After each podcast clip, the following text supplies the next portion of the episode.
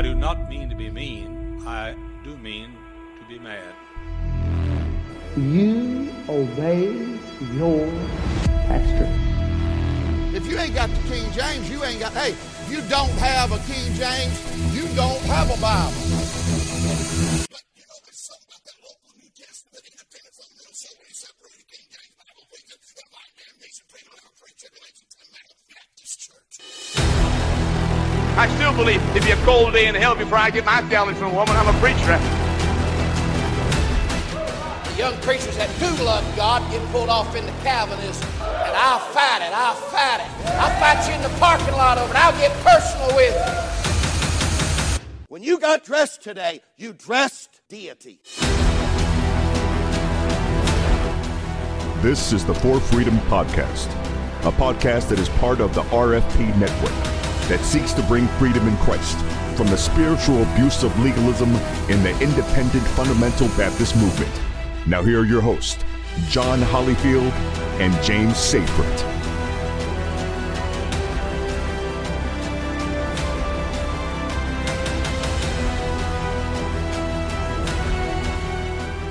So fundamentalism is designed to um, unpack the idea of authority from Scripture. The problem with that is that that's not the defining principle in Scripture. It is a part of Scripture, but the defining principle in Scripture is love.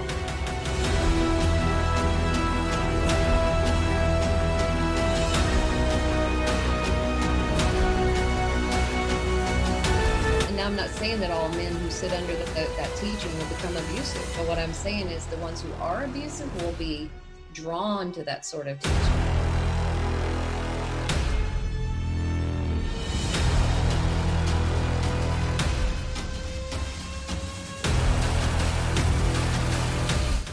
I don't want to give people just a list of things they can start doing differently until they have a heart out of which they're going to be doing those things differently.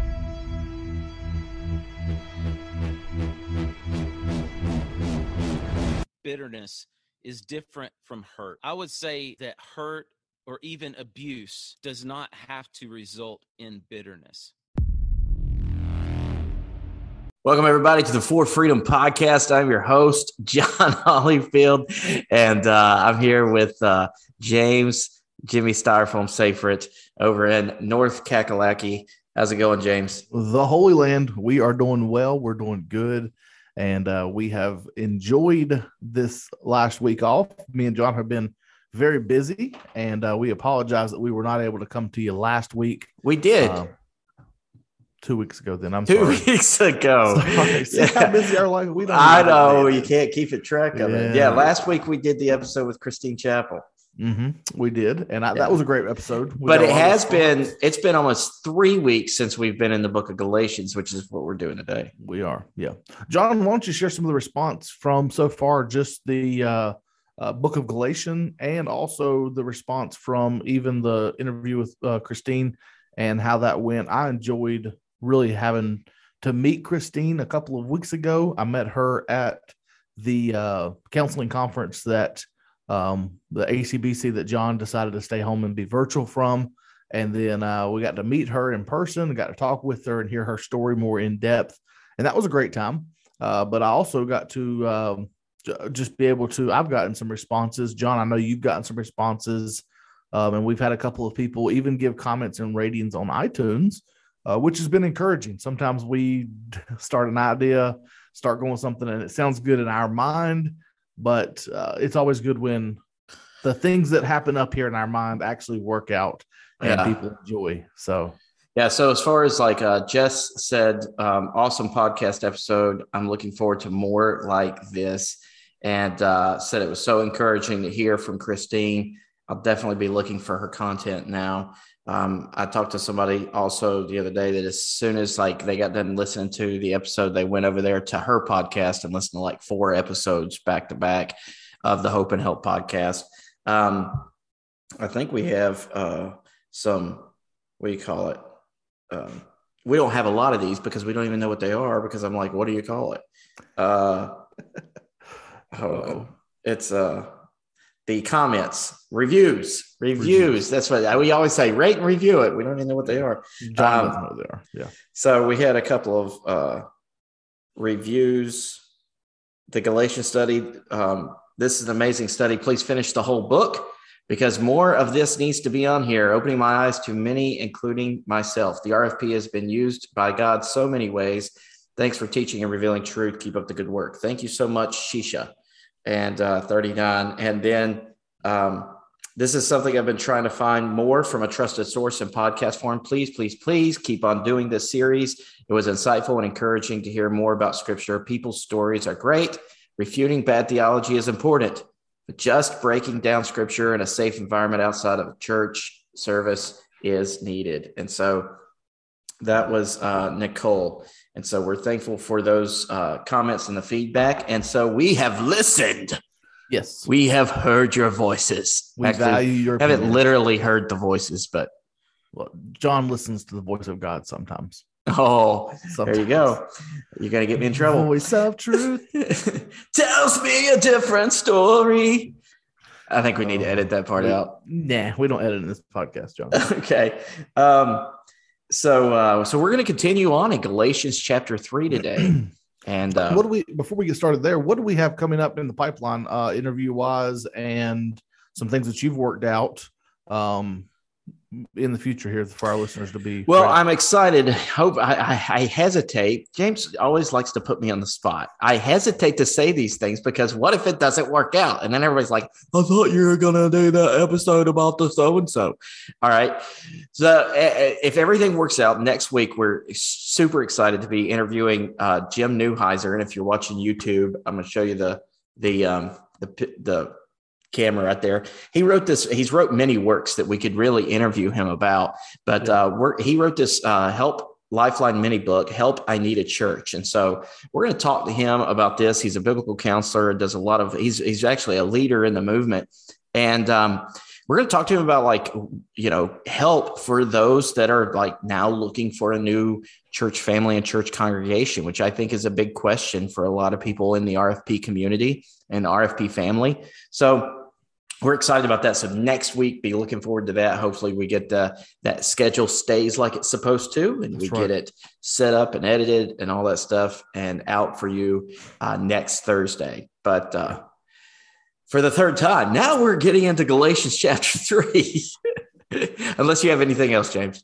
I don't. I just need to grab my Bible so we can read it. Okay, that would be handy. Well, we've covered Galatians 1 and 2, right? So you can go back and listen to those episodes, but I always like, I don't know, it's the teacher inside of me. Let's review. Okay, so if we're reviewing, and part of the review process is also because we need to know the context of where we're starting at today. Because So the- contact King, King Jesus. well, King Jesus. Come on. yeah, Dave Ramsey says cash is king. We say context, is is king. king. Okay, so somebody's gonna be like, I can't believe they worship at the feet of context and not Jesus. All right.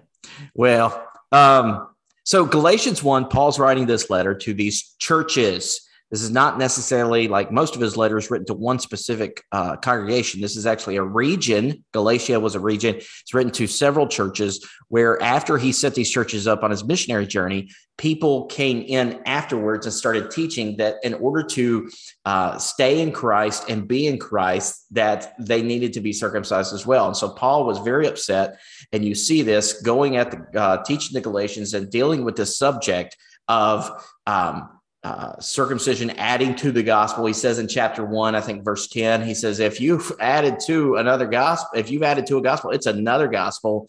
And he said that is anathema. It's anathema, if you want to pronounce it that way. It's you be a, that person should be accursed, be damned. And uh, so he goes on and he continues to. They, one of the things that they did to teach this message to the churches in Galatia is they started discrediting Paul's apostleship. So Paul, for the remainder of chapter one, actually goes into sort of a defensive mode on his apostleship and begins to explain why he was uh, trusted with this message and that they should be able to trust him.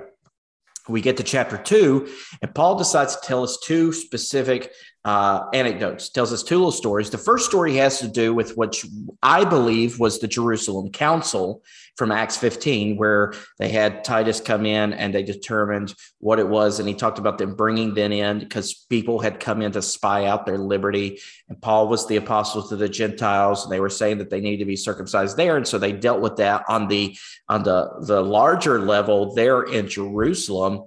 Uh, with the with the church there in Jerusalem, and then he tells actually a very more specific story between when Peter came to visit Paul and their church and was enjoying himself with the Gentiles that have come to Christ, and a couple of delegates from the church in Jerusalem from James showed up, and Peter changed his tune and pushed away and said, I'm not going to associate with these guys because they're uncircumcised. And Paul had to get into his face and confront him. And then the rest of chapter two, Paul then goes into start getting into this doctrine aspect. And that brings us to chapter three. And chapter three is heavy doctrine. This episode is going to be a very doctrine, theology heavy episode mm-hmm. because this chapter is very doctrine and theology heavy. James? Yeah, that's great. And, uh, you know, even thinking back through and listening, uh, sort of that recap, I hope that you go back and, and really, I enjoyed episode two of this, uh, chapter two, because it really affects how we even talk to people, how we affect how our, how our conversation is to people uh, when they don't agree uh, with us, when it's just secondary, tertiary issues. And that's really where Paul was at as he looked through those situations uh, that were going on in his own life. And so, John, let's jump into it because we've got a lot of notes here to cover, and uh, we're going to try to keep this about an hour like we normally do. May go a little longer, uh, but we do have a lot to cover. And so I'll read the first 15 verses and then I'll let you finish out the last verses that are there. Sounds I forgot that that's what we Yeah, I was getting ready to jump in the notes, but I was mm, yeah, come on, right. Son. We got to go to the Bible. I got to go to the Bible. Well, someone's got to. All right, number th- chapter three. It says, "O foolish Galatians, who has bewitched you? It was before your eyes that Jesus Christ was publicly portrayed a, as crucified. Let me ask you only this Did you receive the Spirit by works of the law or by the hearing with faith? Are you so foolish, having begun by the Spirit? Are you now being perfected by the flesh? Did you suffer so many things in vain? If indeed it was in vain, does he who supplies the Spirit to you and works miracles among you, so by so, I'm sorry, among you do so by the works of the law or by hearing with faith, just as Abraham believed God and it was counted to him righteousness. Know then that it is those of faith who are the sons of Abraham. And the scripture, foreseeing that God would justify the Gentiles by faith, preached the gospel beforehand to Abraham, saying, In you shall all the nations be blessed. So then those who are with the faith are blessed along with Abraham, the man of faith. For all who rely on the works of the law are under a curse, for it is written, Cursed be everyone who does not abide by all things written in the book of the law, and then them and do them. Now it is evident that no one is justified before God by the law, for the righteousness shall live by faith. But the law is not of faith, rather, the one who does them shall live by them. Christ redeemed us from the curse of the law by becoming a curse for us. For it is written, Cursed is everyone who is hanged on a tree, so that in Christ Jesus the blessing of Abraham might come to the Gentiles, so that we might receive the promised Spirit through faith. To give a human example, brothers, even a man made covenant, no one annuls it or adds to it once it has been ratified. Now, the promises were made to Abraham and to his offspring. It does not say, and two offsprings, referring to many, but referring to one and to your offspring, who is Christ. This is what I mean. The law, which came 430 years afterward, does not annul a covenant previously ratified by God so as to make the promise void. For if the inheritance comes by the law, it no longer comes by promise, but God gave it to Abraham by a promise. Why then the law? It was added because of transgressions until the offspring should come to whom the promise had been made. And it was put in place through angels by an intermediary. Now, an intermediary implies more than one, but God is one. Is the law then contrary to the promises of God? Certainly not. For if a law had been given that could give life, then righteousness would indeed be by the law. But the scripture imprisoned everything under sin, so that the promise by faith in Jesus Christ might be given to those who believe. Now there now before faith came, we were held captive under the law, imprisoned until the coming faith would be revealed. So then, the law was our guardian until Christ came in order that we might be justified by faith. But now that faith has come, we are no longer under a guardian. For in Christ Jesus, you are all sons of God through faith. For as many of you as were baptized into Christ have put on Christ. There is neither Jew nor Greek, there is neither slave nor free, there is no male and female, for you are all one in Christ Jesus. And if you are Christ, then you are Abraham's offspring, heirs according to the promise. Amen. So there we have this very doctrine theology centric chapter that Paul gets in. We're going to jump into this. Um, uh, this this quote first of all by MacArthur I, I, sort of liked, and I wrote down out of his commentary on Galatians. He said, throughout the church history of the church, some believers have begun well, but later have been pulled away from the truths they first believed and followed. They fall prey to some system of legalism and works righteousness that promises more, but produces much less.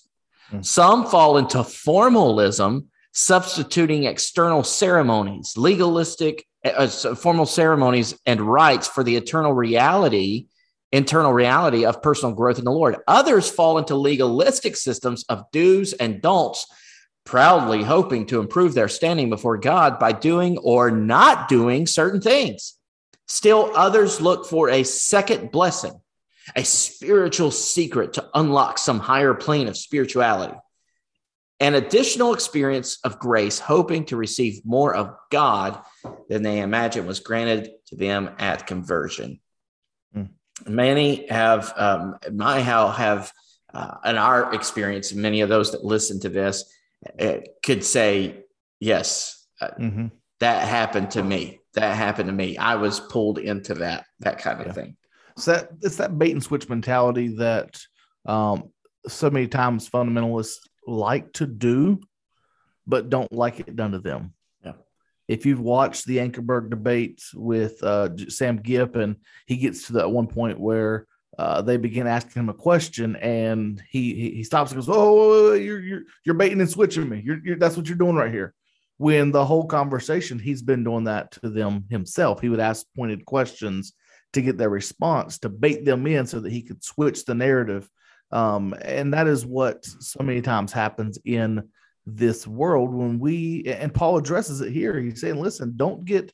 Entangled up. Don't start so well, and then you hear something, and then you believe to follow this, and then uh, I loved how it said there um, they produce works of righteousness that promises more, but ultimately produces less. Yeah, because legalism produces less of us for God, um, and we we begin to see judging ourselves we begin to look at ourselves and we begin to make this line of christianity where we can be at, uh, what can I check off. And when we tear down those walls of legalism, we are able to do so much more because we're li- literally living for God, for the honor of God, for the will of God. Yeah, that's good. So, yeah. Uh, in, in Christian circles, legalism spring, frequently springs from a dark alley like a thief, seeking to rob believers of two priceless doctrines justification and sanctification. The legalism, the legalistic assault on justification says you need to add to Christ's redemptive work on the cross so God will accept you into his family.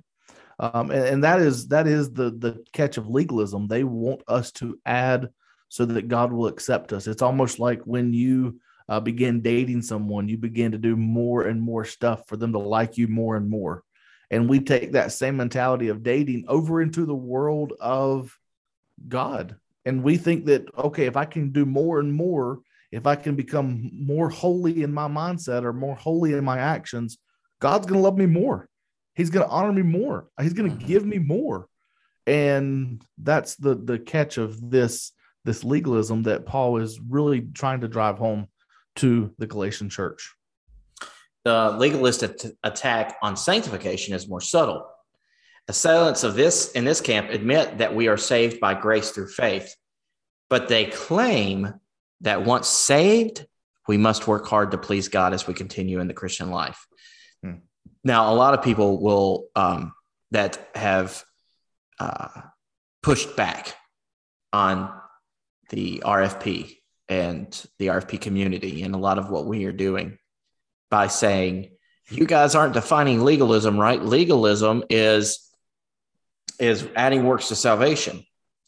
Well, actually, we're going to look at a verse here in the passage where Paul actually defines um, what they were doing, and it was more than just adding works to salvation. So we're going to break this down, this this chapter down. It's a long chapter, and so we're going to break it down in a couple of different sections.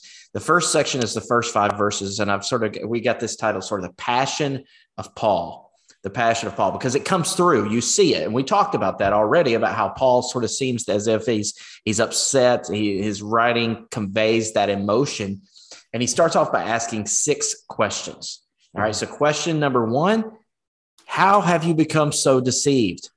He says this by starting off saying, and so whatever your translation is, you, oh, foolish Galatians. He calls them foolish. Some other translations say this. Uh, the, uh, the Christian Counselor's New Testament translation says, Galatians, you are so stupid.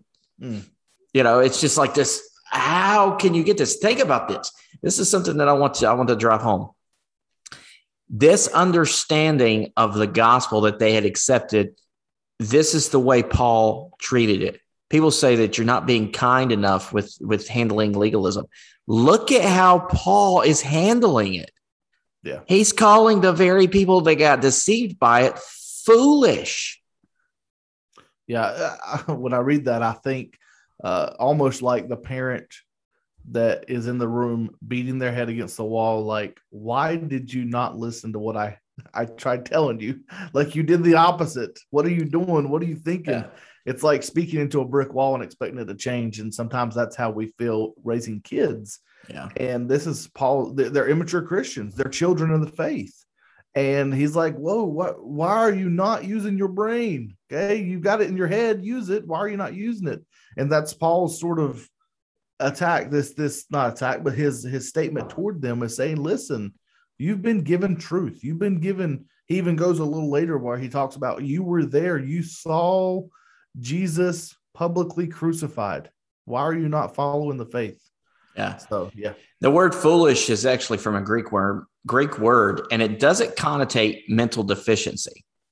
It's not what he's talking about. It actually alludes to mental laziness and carelessness. Yeah. Hearing the truth, but not doing it laziness. Then he says, Who's bewitched you? He says that he used that word bewitched. The Galatians were not victims of a magical spell or incantation, but were misled pupils of teachings they should have instantly recognized as false. Yeah. And that is where, when we are being discipled, when we are discipling others, we should have the spiritual maturity to understand when we're being deceived and when we are being led astray. That is why I believe so many times often when we, well, me speak personally speaking here, when I came out of the independent fundamental Baptist movement, uh, it wasn't a time where I said, I'm never going back. It was a time of me reading and understanding the Bible for what it actually said.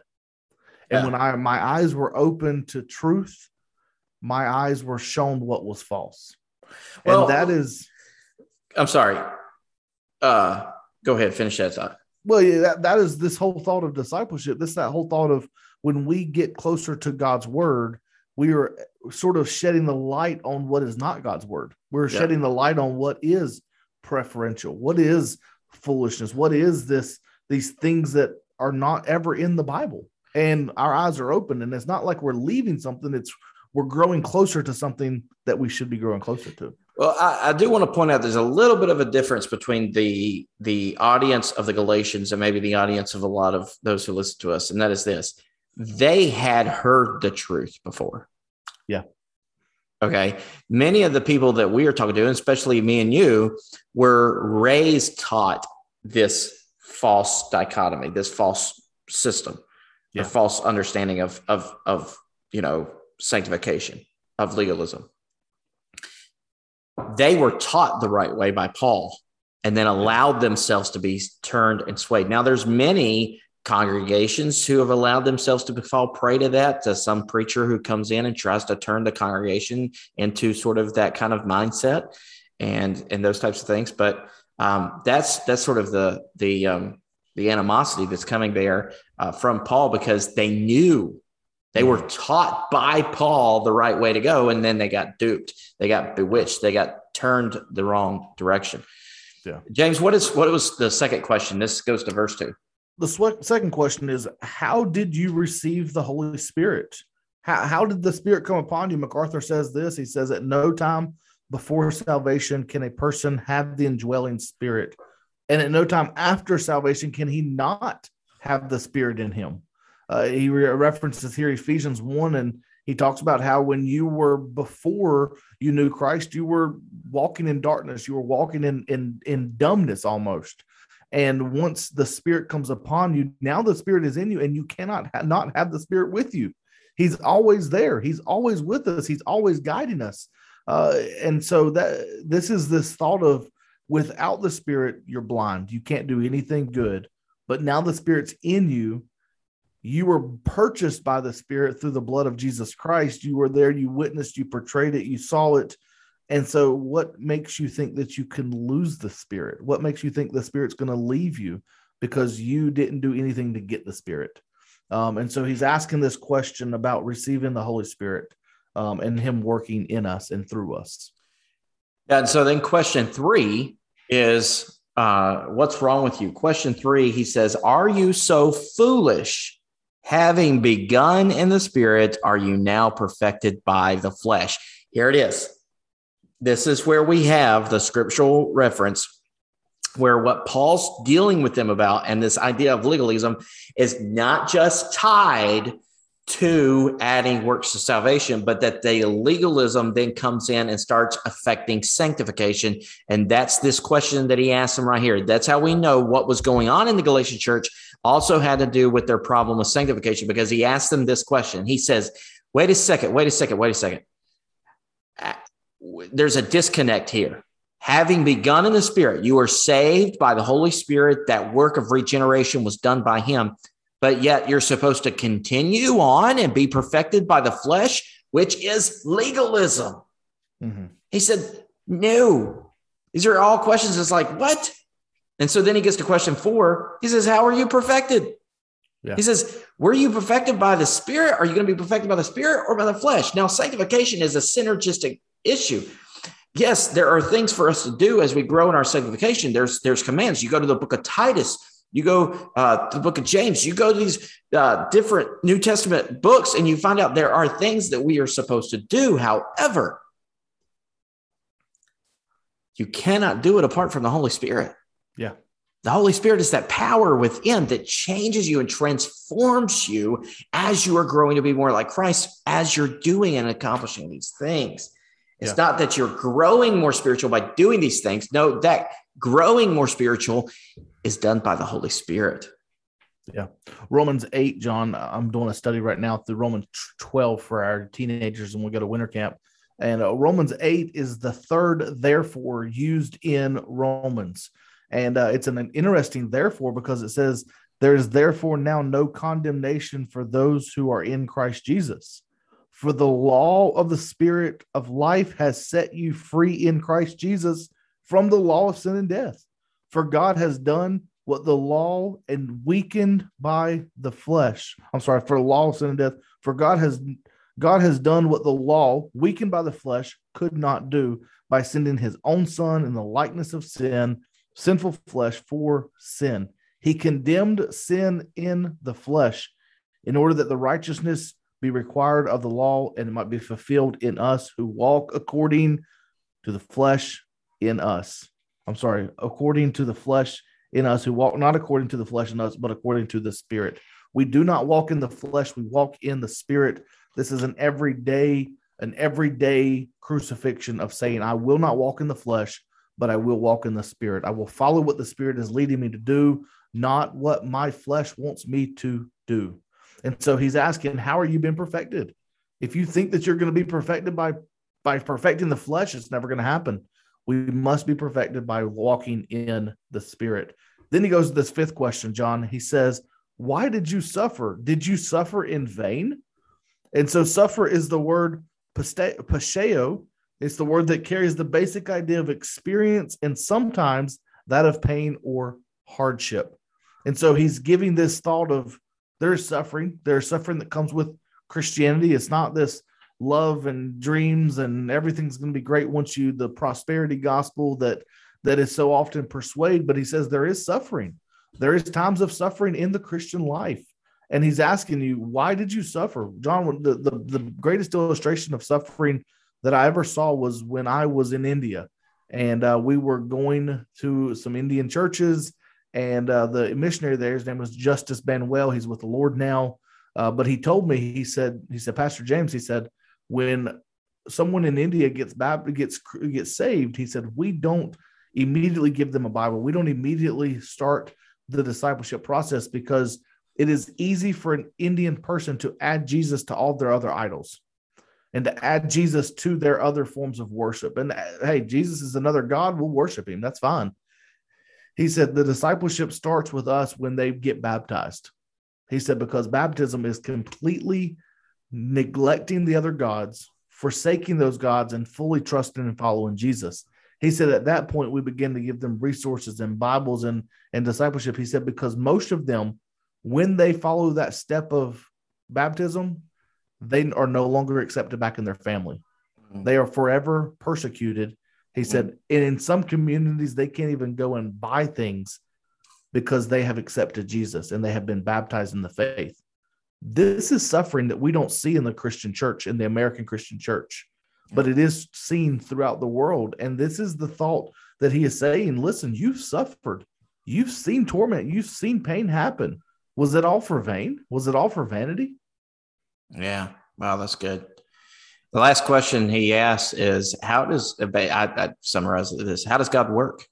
How does hmm. God work? In verse five, he says, does he who supplies the Spirit to you and works miracles among you do so by works of the law or by hearing with faith? Does he do it by law or faith? Yeah. And he says, Does he supply these things? This is a word that means to supply abundantly and with great generosity.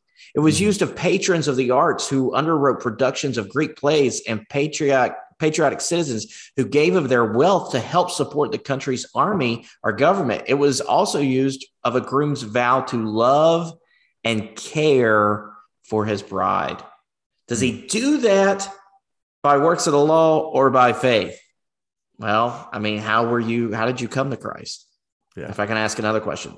At, from this point, after asking those questions, Paul then transitions to a couple of illustrations. And the first illustration is an illustration of Abraham. So we, he does Abraham's faith in six, Abraham's seed in verse seven, Abraham's promise in verse eight, his the blessing, verse nine, and the warning in verse 10. So let's look at these real quick. Uh, verse six, James. Verse six, Abraham's faith. Uh, and when we think of Abraham and his faith, it says, just as Abraham believed God and was counted on him his righteousness um, as righteousness. This is the the faith that we sometimes struggle with because um, how often in our life do we not follow after what God wants us to do in simple things?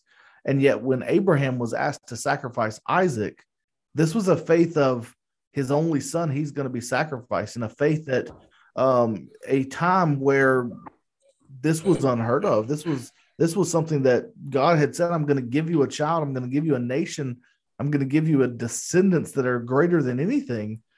And yet you're asking me to give up my only son. Uh, you, and you look at where Abraham came from when Abraham was just a wandering shepherd, where God said, I'm going to give you a nation, I'm going to give you a land that's yours. Land was the most vital, valuable thing during that time. And I really truly believe that Abraham didn't have anything to his name except his animals. And he was almost this squatter who went around and was poaching off of other people's land. And God said, No, come follow me, and I'm going to give you everything. So this this faith that he had was to be admired.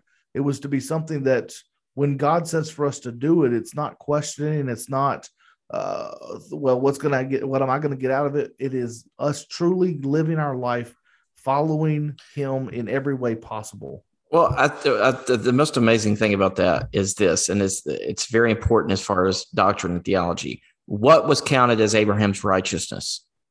His, his obedience faith, yeah. or his faith? His faith. His faith. There are some out there, the Ruckmanite camp, that actually teaches that so salvation in the Old Testament was not by faith. It's by obedience. It was by keeping the law. It was about sacrifices while that was an aspect of what they were supposed to do, mm-hmm. we're told right here it was counted to him as righteousness. It was his faith. Yeah. You know, the Judaizers had messed even this up because they didn't just they they had changed this the idea of the subject this of circumcision as not just a mark of the salvation, which was what it was in the Old Testament. But they even messed that up and actually making it part of the means to salvation here with the Galatians. And so the next thing is verse 7 Abraham's seed. He mm-hmm. says, uh, Know then that this that it is those of faith who are the sons of Abraham. So the true descendants of Abraham. He's, he's saying this spiritual state, this true spiritual state are actually those that are of faith. Why? Because that's where he began. It's like spiritual children here because that's where Abraham was. And then the promise, verse 8. Yeah, the promise in verse 8 um, was God saying that the Gentiles, by faith, preach the gospel unto you beforehand. Abraham saying, If you shall, if you shall all the nations be in you, shall all the nations be blessed. And so Paul is quoting Moses, quotation of Moses proves that from the very beginning of Abraham's relationship, God, the blessings of salvation were promised to all the nations of the world. Wiersbe says that in his commentary. And so yeah. this is this so, is giving us the saying, yeah, this is a promise that is to all, not just USA, not just America, this is to all nations. You want to make some people angry today? I guess. I'm gonna. Hey, okay, here we all go. Right, so here we go. All nations. Yeah, John, go ahead. Make some people angry. So, is this promise? I will bless those that bless thee, bless thee that curse thee. I will bless all nations by you. Was that basically those who send money and aid and support the nation of Israel? Is that what that blessing is talking about? No. Or is it talking about the fact that through Abraham's seed, Jesus Christ is one who's going to come, and through Jesus Christ, all nations, because the gospel will extend to all nations, will be blessed because of the beauty and the work of the gospel of Christ? Mic drop. Come on. Uh, let's move on before we get any any. Yeah, Pin drop. My mic does. It's it's mounted. It doesn't. It doesn't. We, have we've, we've done enough right there to get tempers flaring. So let's move to the next yes. one. Abraham's uh, warning. Uh, the warning that is given because of Abraham in verse ten. For all who rely on the works of the law are under a curse. For it is written, cursed everyone. It be cursed be everyone who does not abide by all things written in this book of the law and do them. It's a curse. Deuteronomy 27 26. A curse is a divine judgment that brings a sentence of condemnation. Mm-hmm. What does the law do? The law reveals that we cannot keep it. The law reveals our need for grace. We need grace. And not only do we need grace, we need to extend grace to others at times. Hmm. And that's where I think Paul was almost admonishing them a little bit here because too many times we get to this point where we think we are better than everyone else. We are holier than everyone else. And the grace given to us is also given to them. And we need to share that grace. We need to give that grace. uh, abide in by all things. In other words, MacArthur says the fact that those who trust in the works of the law are obligated to keep all things in the law without exception places them inevitably under a curse because no one had the ability to abide by everything the divine and perfect law of God demands. Yeah. James Only, goes on. James goes on to say that if you've if you've broken the law in one aspect, you've broken all the law. Yeah. You know, Piper said this: we need grace. Paul says because we stand cursed beneath the law. The magnitude of this statement should come across to us as if an announcement had just been made that 100 nuclear warheads were headed right for this country. Yeah. And David Platt goes on to say each of us stands under the curse of the law, the law given by the sovereign judge of the universe. So yeah, we moving. Yeah, we're moving along. And so we're going to get to the next part, and this is the place of faith. And so it's going to cover verses 11 through 18. Yes. The first one underneath this is it's a source of life. Uh, verses 11 and 12 that I read this is this righteousness that has been given to us this evidence that we have is a source of life uh, we literally can do nothing without jesus christ in our life uh, we can do no good thing and this is that verse that is very familiar for us the righteous or the just shall live by faith this is our source of everything when we get up in the morning we must be living in the faith we must be living in the gospel because the gospel is what gives us the power to live. The gospel is what gives us the power to go forward. Uh, it is not the law. It is not the law that gives us anything, but rather it is the gospel, the faith that Jesus gives us, that is the power, that is the source of all of our life. And then what is its price? Its price comes from verse 13, which is basically his price was the life of Christ. He yeah. redeemed us. And I love that word redeem because it seems like that that redeeming factor god is is continually doing that in our christian lives Wiersbe said the word redeemed here means to purchase a slave for the purpose of setting him free. Hmm. wow. For freedom baby. Yeah. That's that's good. We're going to get to that when we get to chapter 5 well come on. Then it's fulfillment in verse 14 verse 14 says so that in christ jesus the blessing of abraham might come to the Gentiles so that we might receive the promised spirit through faith. So now that blessed that all nations, that is now not just the Jews, but now coming to the Gentiles. Mm-hmm. This is the fulfillment of this blessing. This is the fulfillment of what faith is supposed to go through faith. Justifying faith involves self renunciation. Justifying faith also involves reliance on and submission to the Lord. And justifying faith involves appropriation. As the sinner gratefully receives the free gift of pardon Christ offers and submits to his authority. Yeah, and then it's illustrated, and it's illustrated so perfectly here in verses 15 through 17 because it says, To give a human example, brothers, this is not a man made covenant, uh, but it is one that is a promise that to Abraham and to his offspring. It does not say to his offsprings. He gives this very clear definition by saying it's referring to many, but referring to one specific illustration, which is Jesus Christ, the one who came and was perfected and was uh, completely perfected everything for us and through us. Um, he gives us exact illustration where it says 430 years, um, and he gives this total number of Jacob's arrival um, through Israel, through Egypt. Um, and he goes through this illustration, how he gives this uh, very clear illustration to us. The argument is clear, however, a law given centuries later cannot change a covenant made by other parties. And so he gives us this great example um, of the fulfillment eventually that has happened for us to be able to be promised, which leads to the next one this promise that was given in verse well, 18. I, I do think it's important to note that Abraham did not make a covenant with God. God made a covenant with Abraham. If you remember yeah. the story, Abraham actually went to sleep. God put him in a deep sleep. And mm-hmm. then the animals divided, and God passed through the covenant agreement, and it was God that made a covenant with Abraham. Therefore, if Abraham re- didn't follow through because he was a fallen human being, he did not affect the covenant because Yeah. the covenant was being held together by God, not Correct. dependent upon a fallen man like Abraham.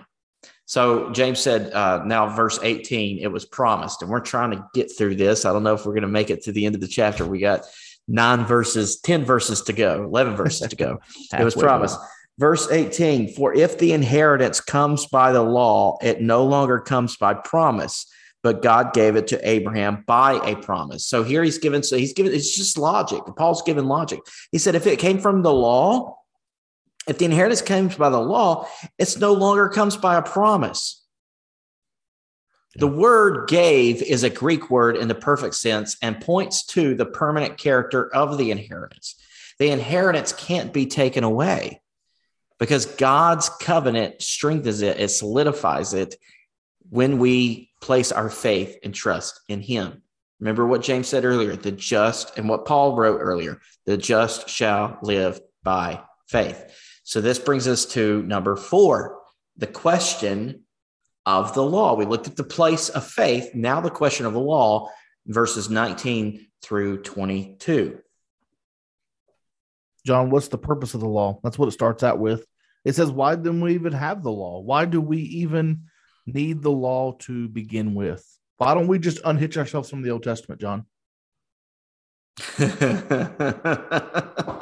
A few people may get that reference there. You know, honestly, that is actually an ancient heresy by Marcion that's saying that it, traces it back to uh, an early church heresy called Marcionism, where this guy believed that there was a different God of the Old Testament and a different God of the New Testament. You know, when you're trying to say and just separate that and just say that this, that I mean, it, it really falls back into not exactly Marcionism, but it really is like akin to that same ancient heresy. But I digress. Going back, its purpose. Yeah. Why then the law? It was added because of transgressions until the offspring should come to whom the promise had been made, and it was put in the place through angels by an intermediary. Okay, why the law? Well, because we sin. We're wicked. Yeah. We're wretched. It's mediators, which we just read about the angels being the the mediator in verse the second part of verse 19 and 20. Uh, God gave the law through two sets of mediators. First, the angels, and by them through Moses to the people. So then Moses presented the law. Uh, many times in the Old Testament, you're going to see this uh, title of the angel of the Lord came down. The angel of the Lord, angel of the Lord came and met with Abraham, and those types of things. The Greek text in verse 20, I think we did we read verse 20? We did not, but I Now, an intermediary intermediary implies more than one, but God is one. God, uh, the Greek text of this verse is difficult to translate and interpret. But Paul seems to be pointing out that a mediator, literally one who stands between two parties, is needed only when more than one party is involved. And so there was the mediator, there was God. Mhm. So then we get to verse 21, the contradiction. is the law then contrary to the promises of God? Certainly not. For a law had been given that could, for if a law had been given that it could give life, then righteousness would indeed be by the law. The law was never meant to provide a way of salvation, but to reveal our need for someone to provide salvation for us. Yeah. And so a ditch that we can fall into as we're studying this, Mm-hmm. as we are like, yeah, we love our liberty. We're in Christ. Christ has made us free indeed. It is for freedom that, uh, you know, that we have come to Christ, to come to Christ, you know, and therefore do not be uh, enslaved again to a yoke of bondage. The ditch that we can get into with this is to say that we are against the law, like the law is opposed to us, but it's that's not the case here. That's that's not what this is teaching. What this is teaching is that the law is not the whole. The law has its part. The law has its role. The law is good, but the law does not save. Mm-hmm. The law is used to drive us to the Savior because we need that grace, because we cannot fulfill the law. And this goes on in verse 22. He talks about this fulfillment. Verse 22, he says, But the scripture imprisoned everything under sin, so that the promise by faith in Jesus Christ might be given to those who believe. It yeah. was the plan. I, I, when I was a kid, we used to watch um, uh, the 80s show, The A Team, and then they made a movie about it. And uh, Hannibal Smith used to put these plays at the end, he'd put that cigar in his mouth. He's like, I love it when a plan comes together. And that's what I think about when I see this because it was all working together in God's beautiful plan. That's how it was supposed to be. That's how he planned it out. That's how he designed it. The law, but the scripture imprisoned everything under sin so that, so that, that was the point. Mm-hmm. The promise by faith in Jesus Christ might be given to those who believe. That was part of the plan. Yeah, I love how MacArthur says that God's saving purpose is the climax. It is the pinnacle of everything.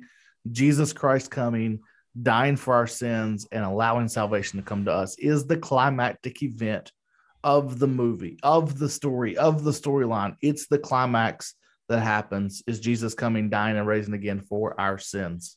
Which is what the reformers stood for and recovered in the process. We're approaching what I like to call Reformation Day on the 31st. And that's what uh, in Christ alone, by grace alone, or through grace alone, by faith alone. You know, that faith alone is what they were trying to recover that the church had messed up. So this brings us to our last point and the last few verses of the chapter. We looked at the the place of faith and um, the what was it? The question of the law. Now the work of christ in verses 23 through 29 so now let's transition to talking about christ. Verse 23 and 24 now before faith came we were held captive under law, imprisoned until the coming faith would be revealed. So then, the law was our guardian until Christ came in order that we might be justified by faith. This is Christ's deliverance. Christ delivered us from the oppression that the law revealed our sinfulness to. So here's where, in our current state, here's where, in our current state, we have to put the law in its rightful place. And its rightful place is still not in the prominent place because Christ came. Mm-hmm and we're living after Christ came. Yeah. Paul uses the illustration that was familiar to his readers. This is the child guardian. See, in many Roman and Greek households, well educated slaves took the children to and from school and watched over them during the day. That's the, that's the, that's the illustration of the law. That's the accurate biblical place that we put the law in not getting it out of balance was saying that you must keep this aspect of the law in order to be right with Christ. Yeah, and this is really the moment where we understand that it is our inability to perfectly fulfill what God has demanded, and we must be dependent on Him. And this drives that dependency every day to get up and to seek God's word, to seek His face in prayer, to understand that we can't do anything and we must go to him because he is our ultimate deliverer. He is the one who's going to deliver us through everything. Verse 25 continues on and talks about Christ's freedom.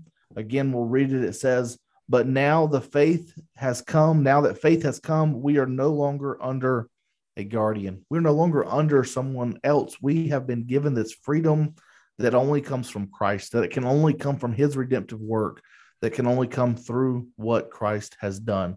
What does it do next, John? The adoption in Christ. For in Christ Jesus, you are all sons of God yes. through faith. In Christ, through faith, we become sons of God.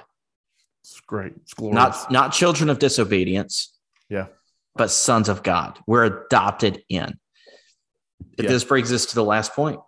Christ's position. Our position uh, in Christ, verses yeah. 27 through 29. Yeah, it talks about how this this phrase baptized into Christ cannot refer to a water ceremony at all, but rather a spiritual identification with and immersion into the life of Christ. Yeah. So here's remember at the beginning when we said that there was we are going to cover interpretive problems. Yeah. So in this in this area, we actually get to two of those interpretive problems. The one is this verse 27 on baptism. So it says, For as many of you as were baptized into Christ have put on Christ. And so those who are, I think are in the church of Christ or believe in the idea of baptismal regeneration. This is not talking about actual water baptism. We're talking about being immersed in Christ. You know, this is the word baptizo being immersion. You know, this is, we are now completely immersed in mm. Christ, being in Christ. Okay. And so then we come to the other interpretive problem here that we have in verse 28. There is neither Jew nor Greek. There is neither slave nor free. There is no male and female, for you are all one in Christ Jesus. Well, James, does this get rid of all gender roles? Absolutely not. Okay, I'm can you explain this? can you, you explain still, verse 28 to us a little bit? Yeah, verse 28. This says that all spiritual blessings, all rewards, all things that are given through Christ are equally given to all who believe. It doesn't mean that uh, we become one and we're all a gender and what. No, it says that all the blessings, all the rewards, everything that has been given, there is no partiality there. It has been given to all of us, so that that a man doesn't receive something that a woman doesn't receive, but that these gifts have been given, these resources, these promises that God gives us through Scripture are for all, not just for the Jews. The Jews don't get some special blessing. The Greeks don't get something else, but it's given to all of us through all of us. And recognizing uh, this is a statement that John has in here in recognizing believing women as a full spiritual equals in, of believing men. Christianity elevated women to a status that they had never known before in the ancient world. In matters of rule in home, in the church of God has established the headship of man, but in the dimensions of spiritual possessions and privileges, there is absolutely no difference. Yeah. This doesn't mean that our ethnicity, political status, uh, or sex is changed at conversion. Mm-hmm. But it does mean that these things are of no value or handicap when it comes to our spiritual relationship to God through Christ. Yeah. What is the context of all of it? Being in Christ. Yeah. Okay. Final verse of the chapter. And if you are Christ, then you are Abraham's offspring, heirs according to the promise. James, I didn't think we were going to get through this chapter. Well, we did. We got there. And so we're going to go. We got chapter four coming up. I mean, I got, I thought this was this, I enjoyed it. I thought this was fun stuff getting into some of this, a little bit of heavy stuff. Probably made a few people unhappy. Yeah, the Bible does that sometimes. Oh, you know, I've always thought if you make people on the left unhappy and you make people on the far right unhappy, then you're probably right there where you're supposed to be. Come on. There we go. Make them unhappy at the same time. Yes. Man, guys, I hope that you enjoyed that uh, lesson. James, you got any closing comments as we wrapped up Galatians chapter three? No, I'm good, John. It's been good. Yeah. Uh, we we hope you enjoyed this. If you if you want to blast us, if you want to say, no, you guys were completely wrong, this was ridiculous, uh, you can email us at for freedom. That's F U F O U R.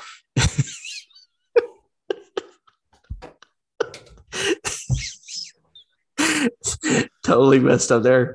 And I'm sure we're not going to edit that out either, are we?